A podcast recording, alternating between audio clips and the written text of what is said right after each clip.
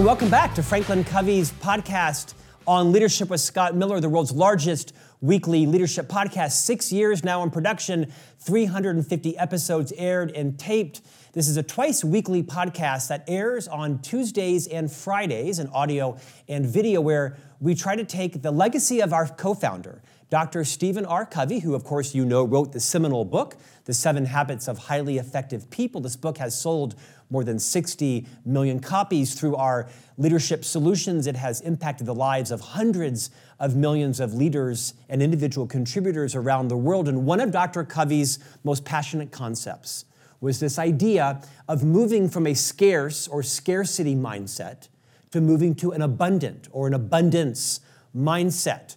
And I love the fact that Franklin Covey, the most trusted leadership firm in the world, continues to do just that through many vehicles, including this podcast, where every week, twice weekly, we shine what is our mega bright spotlight onto thought leaders from around the world, sometimes internal in our company, primarily people outside the organization that have like minded values. Sometimes they are scientists and researchers, other times they are survivors of, of you know, tragedies and generally, they are authors and CEOs, iconic celebrities, athletes, icons that have dedicated their entire lives to researching a particular art or skill or topic. And today, we have one of our generation's most influential and iconic leaders. You know him as Alan Mulally. He is the former CEO of Boeing and Ford. He is now one of the most in demand executive leadership coaches. He arguably is the seminal voice on how do you build a leadership system and approach in your organization that simultaneously addresses the vital needs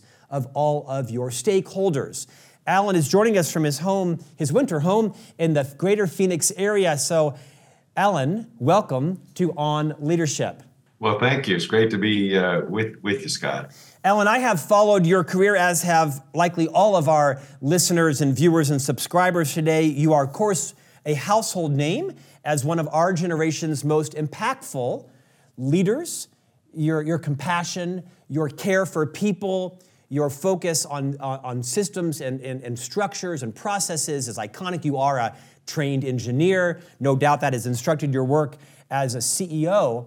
But you have a fascinating background that, although I think is probably less rela- or more relatable than your roles at Ford and Boeing, I'd like to have you check your humility for a moment and walk us through what was your career like that brought you to become one of the most iconic CEOs of our generation? Well, uh, I mean, I think that's great to start there because all of us uh, are uh, influenced by our our uh, our formation and our development and our service. And so, um, I grew up in uh, in the Midwest in Kansas, in Lawrence, Kansas, where the University of Kansas is and we had uh, pretty modest means, but we had uh, a mother and father that absolutely uh, loved us, and they uh, their teachings, their example, and their teachings were incredible. I'll give you an example about that.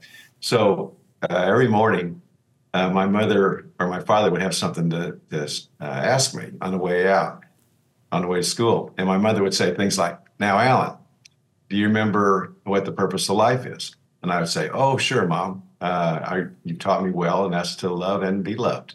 And then she'd say, she'd lean forward, as Scott, she'd say, "Remember, honey, in that order." I said, "Okay, mom. Thanks a lot." Next day, my dad might say, "Honey, remember, to serve is to live." Thanks, Dad. Boy, I really believe that. Uh, here's a few more. Seek to understand before you seek to be understood. Uh, by working together with others, you can make a real positive contribution to the people of our world. I expect the unexpected, expect to deal with it, lifelong learning, continuous improvement, uh, res- uh, respect everyone. We're all creatures of God and worthy to be loved. Uh, develop an integrated life that is your life's uh, work of service. And this is one, Scott, I'll never forget, and that is, honey, it's nice to be important, but it's more important to be nice. Thanks, mom. Thanks, dad. I also was uh, very uh, influenced and, and excited um, with uh, Dr. Reverend Turner, who's a congregational uh, minister in Lawrence. And uh, he backed up everything my mom said with even more detail. And so I was there. He used to love to go sit on the front row every Sunday morning. So as I was growing up, I really started uh, serving because we didn't have very many resources, and I was just a, a, a regular uh, young boy, and I wanted a pair of Levi's and some Weejun shoes, and just wanted to fit in and make a difference. And and so I did a lot of activities because I realized that that service was the key. And if you served people and the greater good, then you're actually appreciated and rewarded for it. So uh, lots of different jobs and uh, lots of different areas.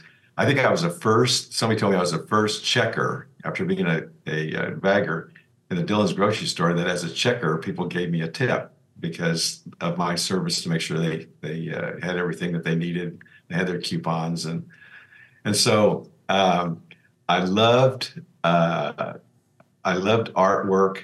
I loved uh, physics. I loved math, and I loved working together uh, with others to create value. And uh, I think that probably the biggest thing that I I learned from all of that in my formation was the importance of uh, leading and managing and participating with humility, love, and service, as you very well said uh, in, in, the introduction. And then I, uh, I uh, then went to University of Kansas and I pursued my uh, education in aeronautical and astronautical engineering. Loved airplanes, and uh, then I also uh, got a chance. I had my thesis advisor was the head previous head of aerodynamics at Boeing. He took me to Seattle, furthest I'd ever been from Kansas. And I couldn't believe uh, Scott uh, Boeing and what they were about. And they were, and at the time with 707s, they were the they were the first uh, um, technology that got people together around the world. We didn't even have an, the internet then, and they believed getting people together safely and efficiently, so that they could learn that as human beings we have more in common than we're different around the world, and we can choose to work together for the greater good. So uh, I love my uh, I love supporting all the airplanes. I, I was on the design team of every Boeing airplane: the 707, the 727, the 737, the 747, the 757, 767. And then Boeing asked me to uh, be the uh, lead engineer on the 777 airplane program, which uh, is considered to be the finest uh, commercial airplane in the world.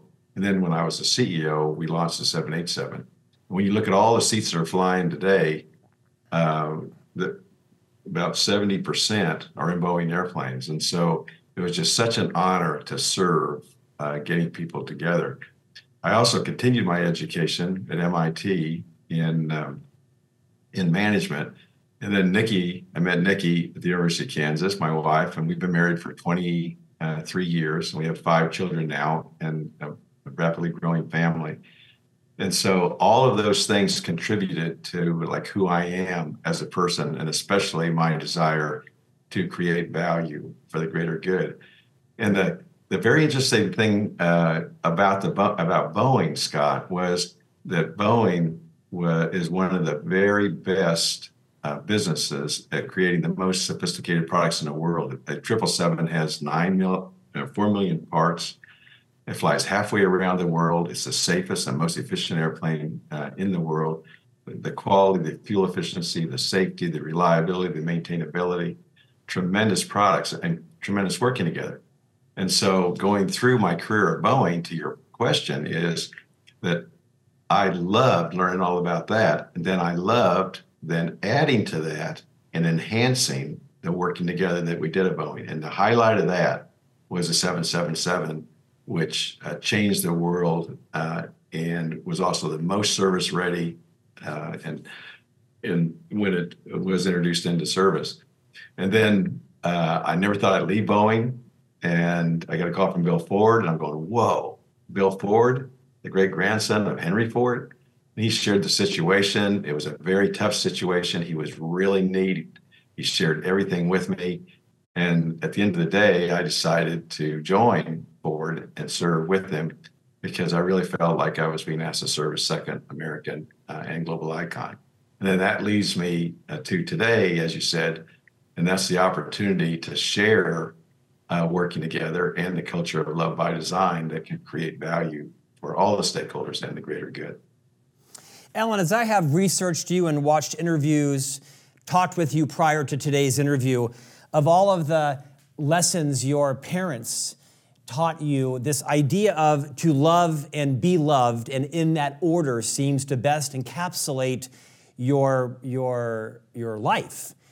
Let's take a moment and maybe dive a little deeper on that. I want you to I want you to remind everybody what that looks like and feels like and sounds like. When your life mantra is to love and be loved and in that order, remind us all how that can guide our lives on a daily basis. It's not something you hear Oh, from you a bet. global, it's, it's not a concept Yeah. you hear from a global CEO on a daily basis. Well, a great question. And uh, I, what I would do uh, is put the, uh, the three words in front of us all, and that is humility, love, and service. And you know who you are as a person, and Frances Hesselbein and Peter Drucker and, and Dale Carnegie, all were working on this, uh, helping people move on the Industrial Revolution to move from command and control to working together culture where you're pulling everybody together around a compelling vision, a comprehensive strategy, and relentless implementation to do it. And so, uh, when you think of that humility, love, and service, and then think about the service, and the service now is I'm working together with others to create value for them, whether it's uh, Boeing, whether it's Ford, whether it's our family, everybody in your life. That's my that's my mindset, my attitude, what I care about. And then, of course, to do that most effectively, one needs to be humble because you're always seeking to understand before you're seeking to be understood. You want to learn, you want to appreciate uh, everybody that's participating, you want to benefit from that by creating that kind of environment. And then love is a love for humanity because you think about Boeing and Ford, it's about safe and efficient transportation for the world. So, I mean, it's not about uh, us, it's about what we're doing to serve everybody around the world because we love them. We love them as human beings and we want to ex- absolutely create value for them. And then that keep enhancing, keep enhancing the service. Alan, I'm guessing every person listening or watching this is wishing that their board of directors, their C suite, was being taught by you, and I'm guessing that's an opportunity you do quite frequently. We're going to spend most of the rest of our time today going a little deep into uh, something that you have great passion about. You call it the working together leadership and management system. In fact, today we're going to do something unusual. We're actually going to attach a deck that you have carefully curated and, and tinkered with and designed over the course of your last couple of years that is the culmination of your life's work. So, for those of you that are listening today, we're going to have a link in the notes to this show of a deck that um, Alan has graciously agreed to share with each of you. Before we go there, I want to revisit a theme that is common to, I think, both of your legacy and your current life, and that is this passion around clarifying an organization's core values. It might seem like pablum to all of us. We hear about this so frequently, our core values. We see them on the wall and on banners, and CEOs open town halls. But I would like for you to revisit the necessity for all of us, regardless of the level we are in the organization, to help define and clarify and align our behaviors and our contribution with the core values of companies and not let them just be lost in, I'll use the word again, pablum of core values, because it can be, it, it can be, uh, become corporate speak real quickly. Take that wherever you'd like to go. Well, that's terrific too, and and uh, it really culminates in uh, authenticity uh, in all the participants, and that that's kind of goes with lifelong learning and continuous improvement. That you're always moving forward and aligning your values and your beliefs with your behaviors, and then you can be the same person uh, for any part of your life that you are serving, whether it's your occupation, uh, whether it's your family life, whether it's your spiritual life personally, your community life.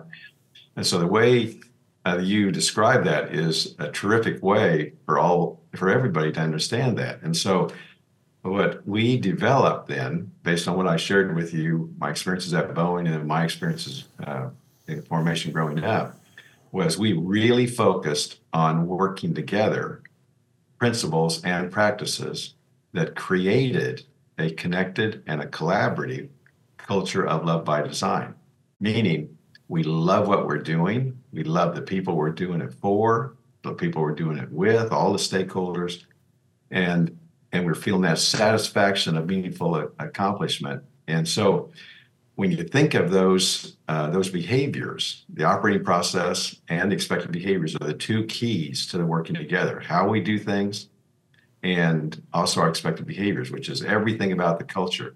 And just a few of them uh, that also, as you pointed out, in the document I made for uh, you and everybody, it has uh, a few slides in it that explain this uh, really clearly. And one of the things you're going to love are these principles and practices, I think. So, so the first one, for example, it is people first, love them up. And you're going to see a heart around the love them up part, meaning they're human beings.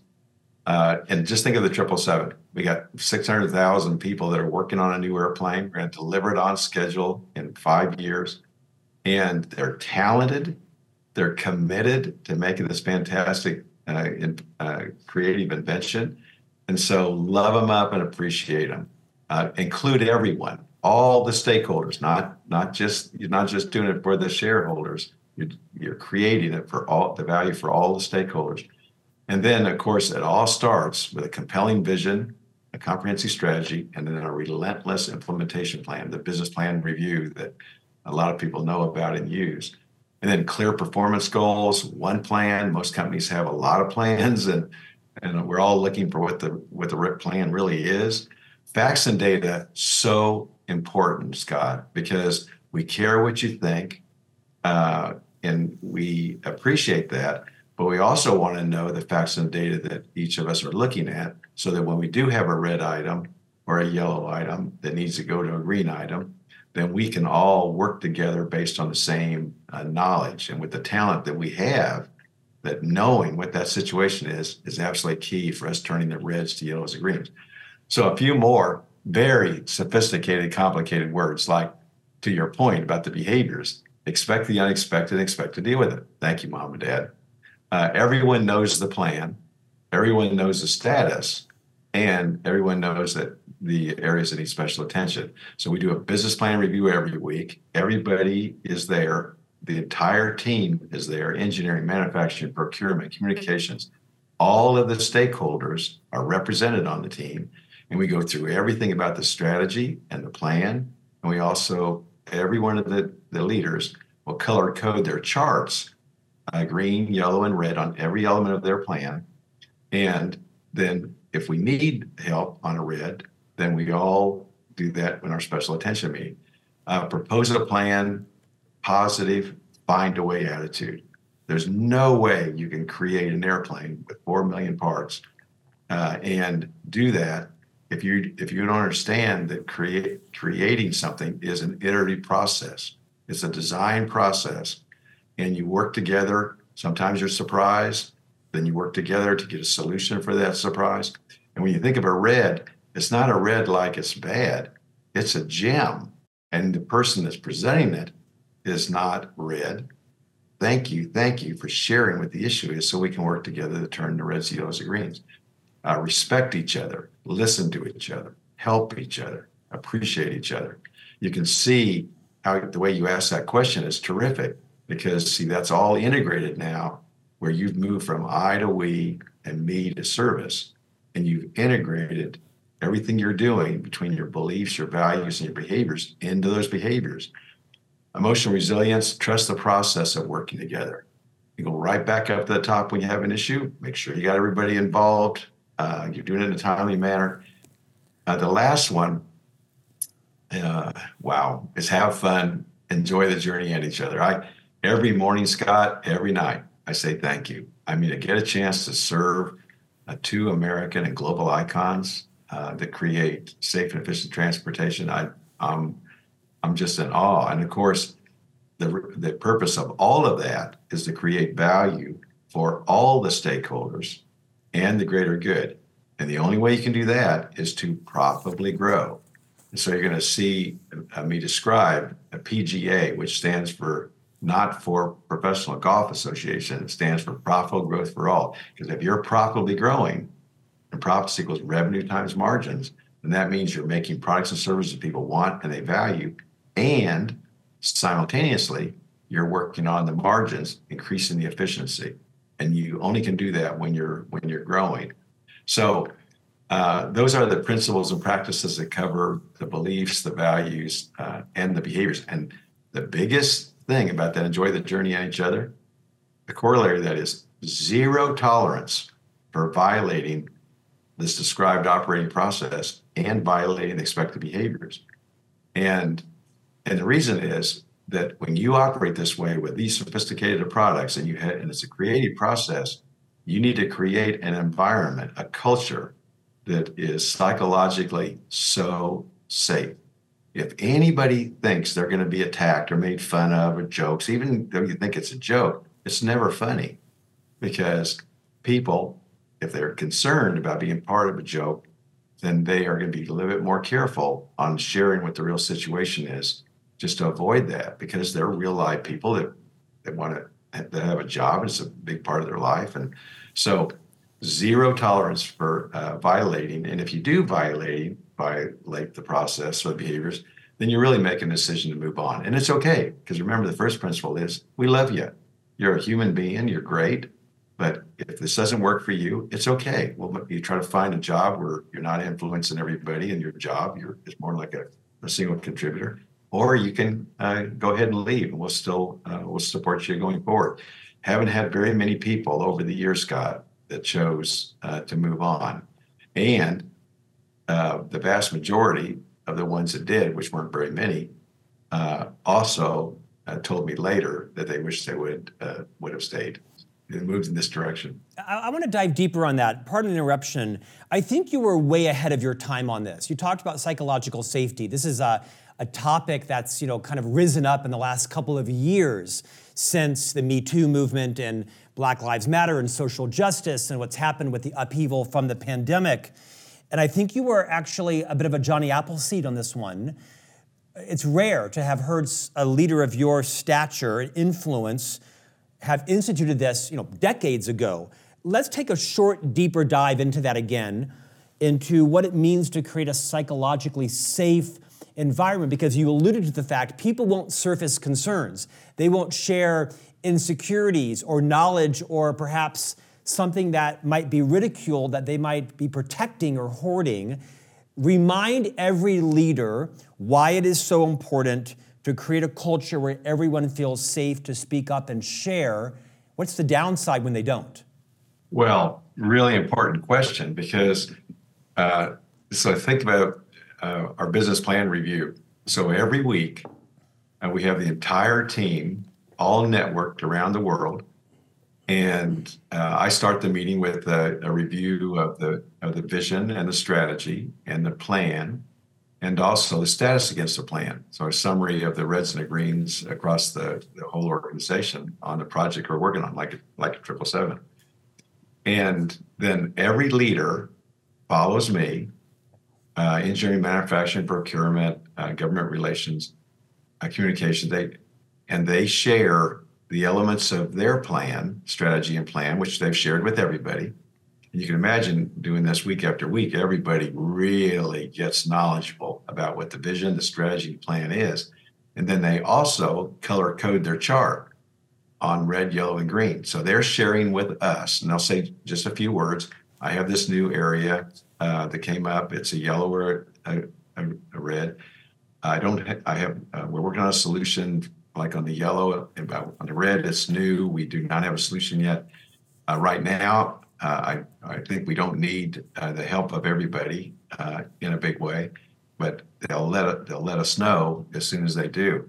Now, uh, a lot of people say, well, uh, do when somebody shows a red and say say they don't it doesn't turn yellow or green for a couple of weeks, do you go after that person or do you believe in them and and if you have a psychologically safe environment they are sharing with you what the situation is most companies uh, over the years you never bring an issue to your supervisor, let alone the CEO, if you don't have a solution.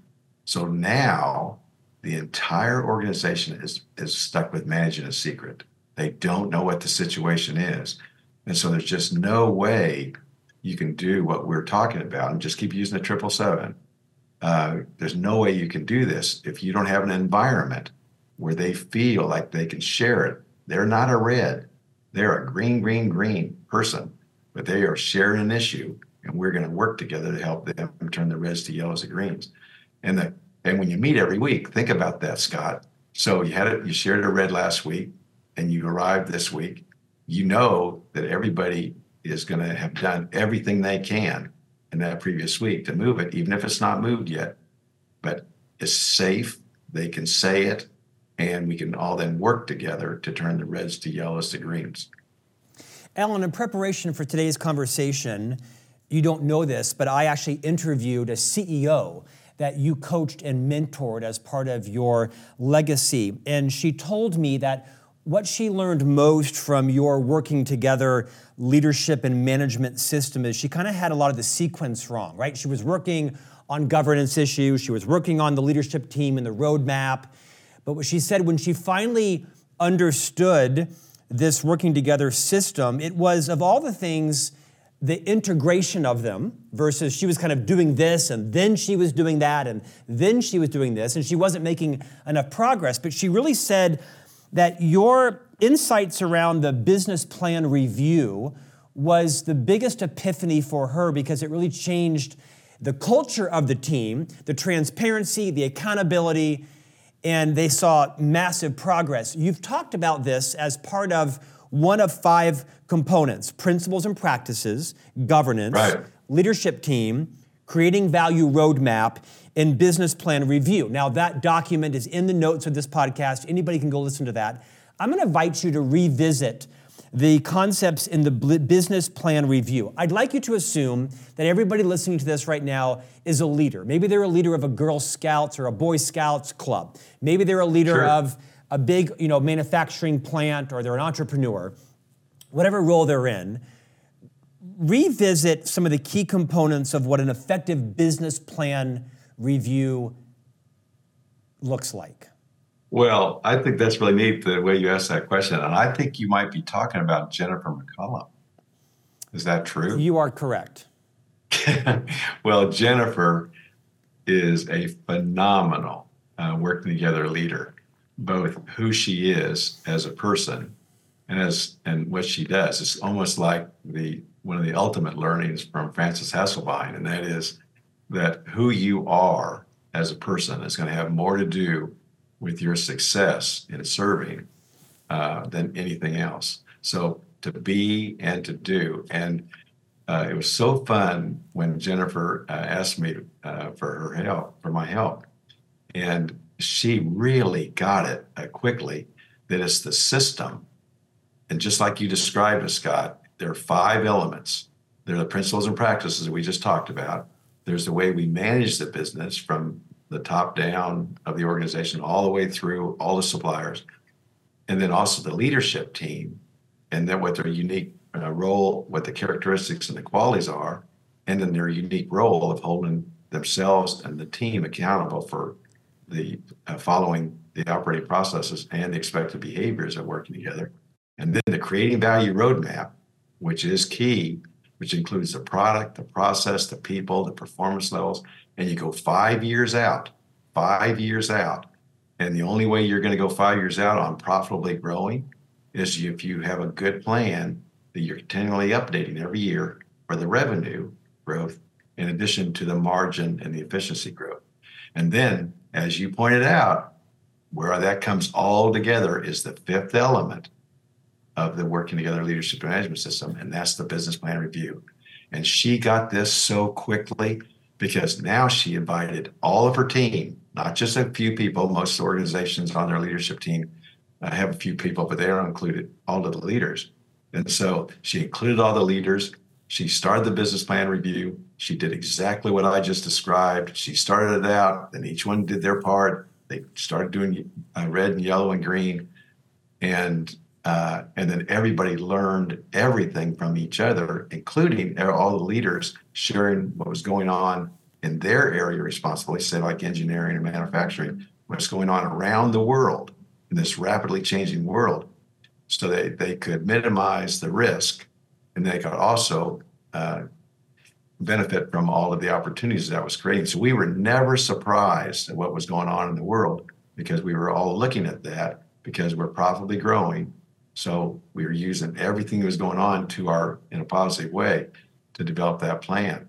And so you can imagine the feelings uh, that go with that because like you said that she said that she got really quickly it's a system and you want to do all five of those things simultaneously and where you can do it and you know you're doing it is in the business plan review because you've gone through every one of those uh, five elements that you and I just described. Alan, what is your greatest competency as a leader? What, what, what do you know and you feel comfortable saying, you know what, I, I do this well? Well, I, I've learned this, not so much that I've uh, uh, invented it, but uh, so many people that I've worked with over the years, uh, thousands of people, um, their response to me was how they value uh, my humility, love, and service, and my expertise that helped me enable that also. And that was my um, Boeing large scale system integration, the creative process, and an integrated process uh, REDS are, are, great. They allow us to move forward. Uh, and the thing that that uh, uh, always made me smile was the fact that uh, I enjoy so much creating this value for the greater good. And I'm not about uh, me. I'm a, I have moved from this is them talking. They have I have moved from I to we from almost the day I was born and me to service. And once you do that, and you do it for all the aspects of your life, and then this environment, you, this culture you're creating, enables everybody, everybody, Scott, to move in this direction. And that's what back to this authenticity again, because people will join all of the programs. They'll have different uh, values, different beliefs, different things they've been through. Now they have to operate and commit to these behaviors which enable people to work together and appreciate each other and help each other and love each other. And so now they become authentic, meaning they are they become aligned on their beliefs or values and their behaviors, and they're very successful doing that, creating value for all the stakeholders of the greater good. So they feel so uh, good about uh, their contributions and the way they work together. Alan, in the beginning of this conversation, you surfaced the idea of lifelong learning and continuous learning that your parents and your service leaders in your life instilled in you. I'd like to ask this flip side what area of life are you working on improving? Is there a particular behavior or mindset that you still have some growth in that you would acknowledge? Well, that's it really is a neat question because the answer is yes, yes, and yes. Because everything about uh, what I do, I'm always continually very self-aware, looking, looking in their eyes, listening, uh, always looking to uh, just figure out how do I continually improve being who I am, which we described, and also uh, what I do uh, to serve. And I, a good a, a good thing in my mind that might help with that that question is that when you think of a leader or a person you meet, and this is some work I did with Marilyn Gist um, at the University of Washington, and she's fabulous uh, working together teacher. And uh, we agreed that there are three things that all of us want to know about somebody we meet, especially a leader that we're that we're, we're going to uh, be supporting. And one is, who are you? who are you as a person? Are you about yourself? Are you about what we're trying to accomplish together for the greater good? Uh, have you moved from I to we and me to service? I mean, who are you? The second question we all want to know is, oh, great, you're the leader. So where are we going? And what is the vision, the strategy, the plan, so that we can align with that or make decisions about whether we want to align with it. And then the third one is, do you see me? Do you see me? I'm not just a factor of production. I'm a human being. I have joined you to create the finest airplane in the world. And so do you see me? And you'll and they'll know if they're appreciated, if they're respected, if they're included. And so you think about a lifelong learning and continuous improvement, that's just part of the strategy of your life that you're going to commit to that. And to do that, you're going to be so aware and keep looking and keep asking, what can I do to help out more? Alan, I want to get a little bit personal. Uh, I think there is a near obsession in uh, uh, K 12 schools, trade schools, college around STEM, understandably so. The math and sciences, obviously, that was near, near and dear to your heart as an aeronautical uh, engineer. Uh, no company isn't talking about AI and ChatGPT and machine learning. Um, recognizing these are vital areas of education that everyone should be studying.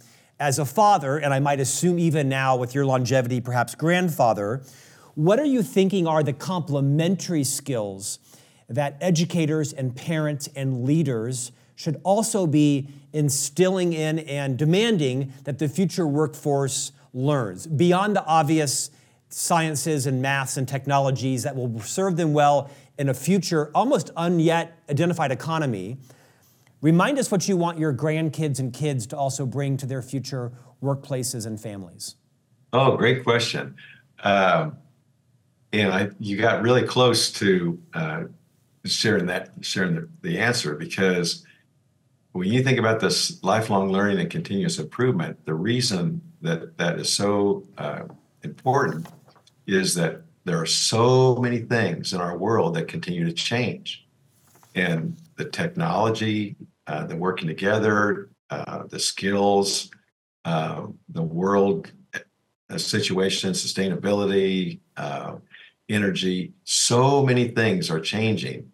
And the more that, like I explained in, in the business plan review, that we are reviewing all of those and then incorporating them and continuously improving and profitably growing our unit, then the more uh, we're going to be able to create value for all the participants, that are all our, our customers and, and suppliers and all the stakeholders, and the greater good uh, of the world. And so, um, when you think of just like the ones like AI and the ones that you said, uh, we think about on the triple seven, we went from analog to digital for the first time. We went from defining the product not with two dimensional drawings, but with three dimensional digital drawings, digital product definition and digital pre assembly. We didn't have mock ups for the first time. And so uh, AI is just another great technology that's coming along. It's still going to be made use of by the people. And so incorporating that in, in, working with it closely and incorporating that into the working of the management system where people are not doing their separate AIs all over the place, but we are together using AI to continually improve our strategy and plan is absolutely key. And everything that's going on in the world needs to be considered that way. Alan, I hear the word collaboration as kind of the overarching theme there. Uh, take me really practical. When you see collaboration working effectively, what are people doing on a behavioral basis? Collaboration means you're doing and saying what? Well, uh, all those elements of the principles and practices contribute to that. You are respecting others, you're listening, you're seeking to understand before you seek to be understood, you're there to help. You're there to continuously improve, to help everybody move forward.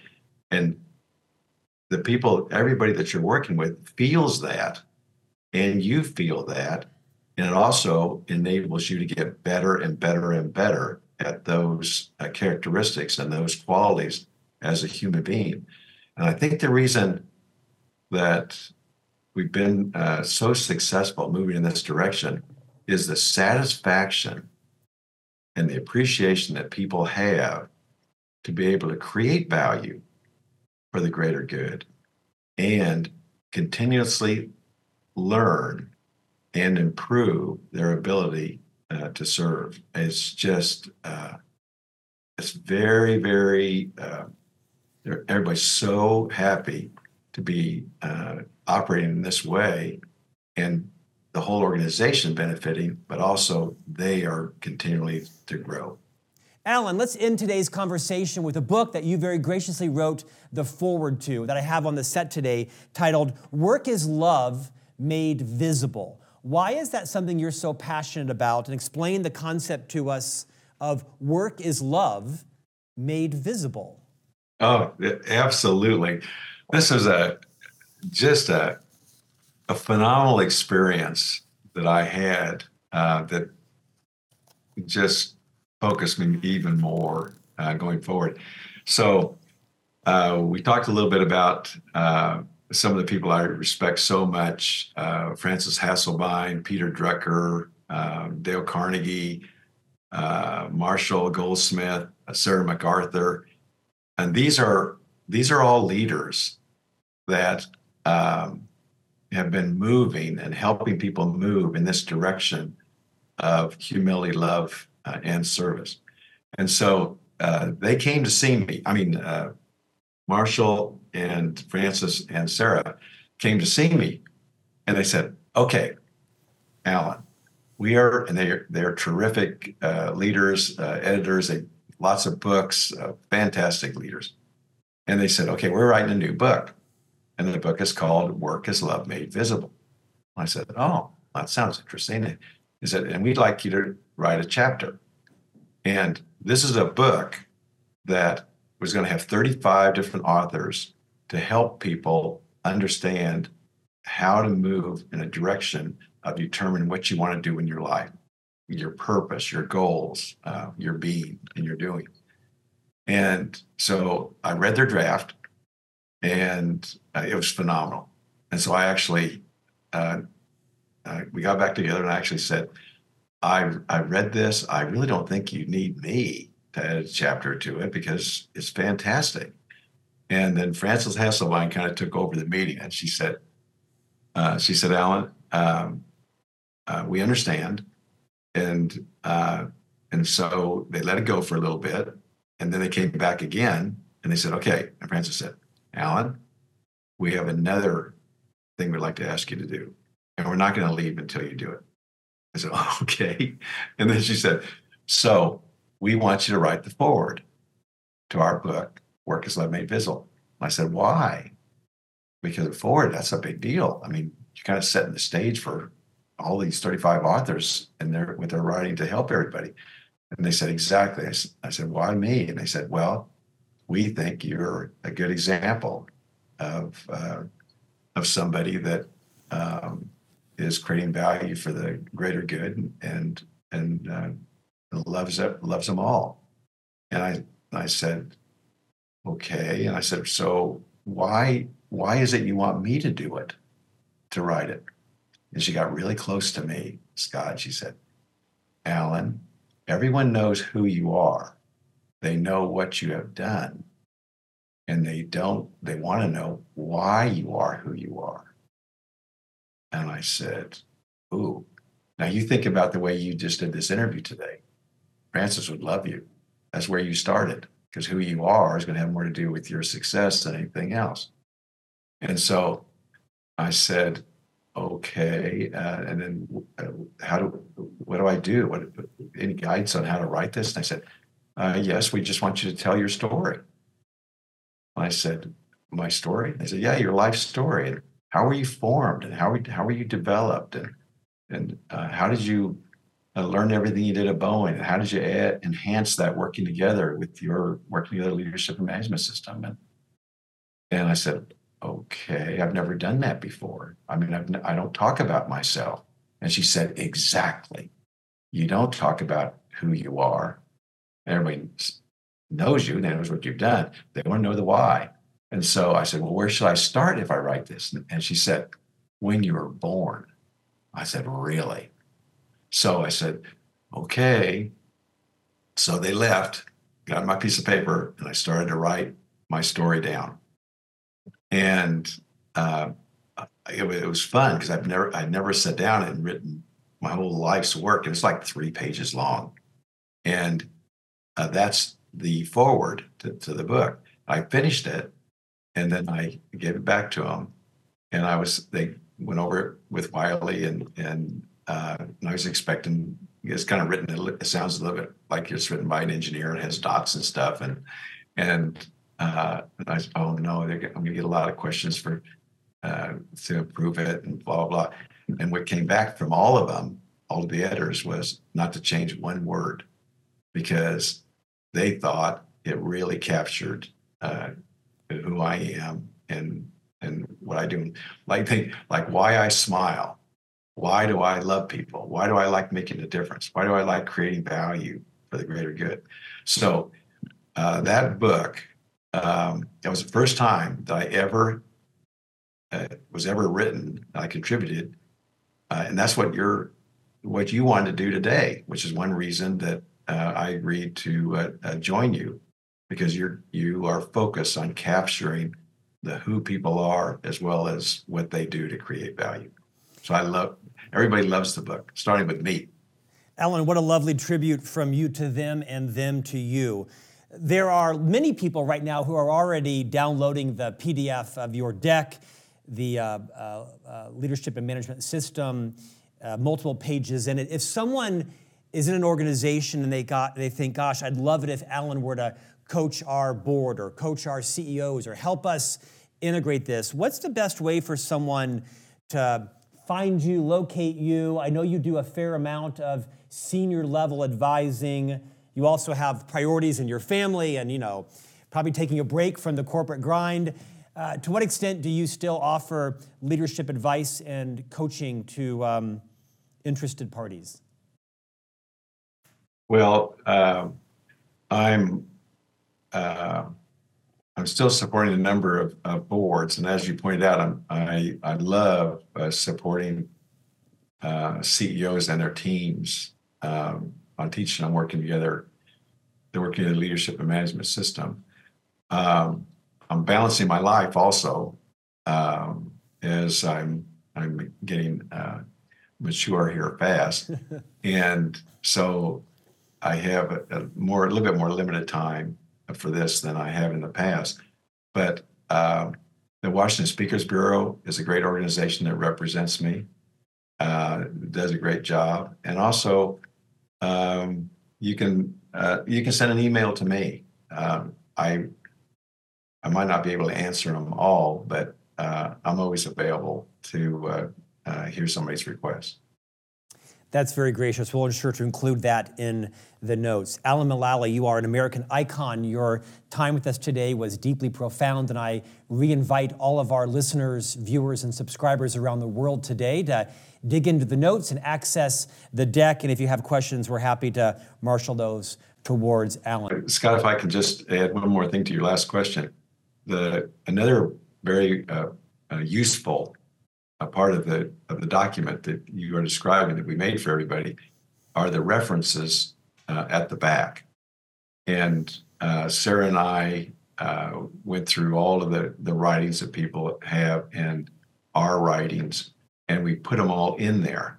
And so, to your question about learning uh, more from from my experiences, uh, there are a lot of great references in there, and people share with us that they learn uh, a lot and enough to get started on that business plan review and and uh, start actually implementing the working together leadership and management system and its connected culture of love by design to create value for all the stakeholders and the greater good. So that's a good set of references for everybody.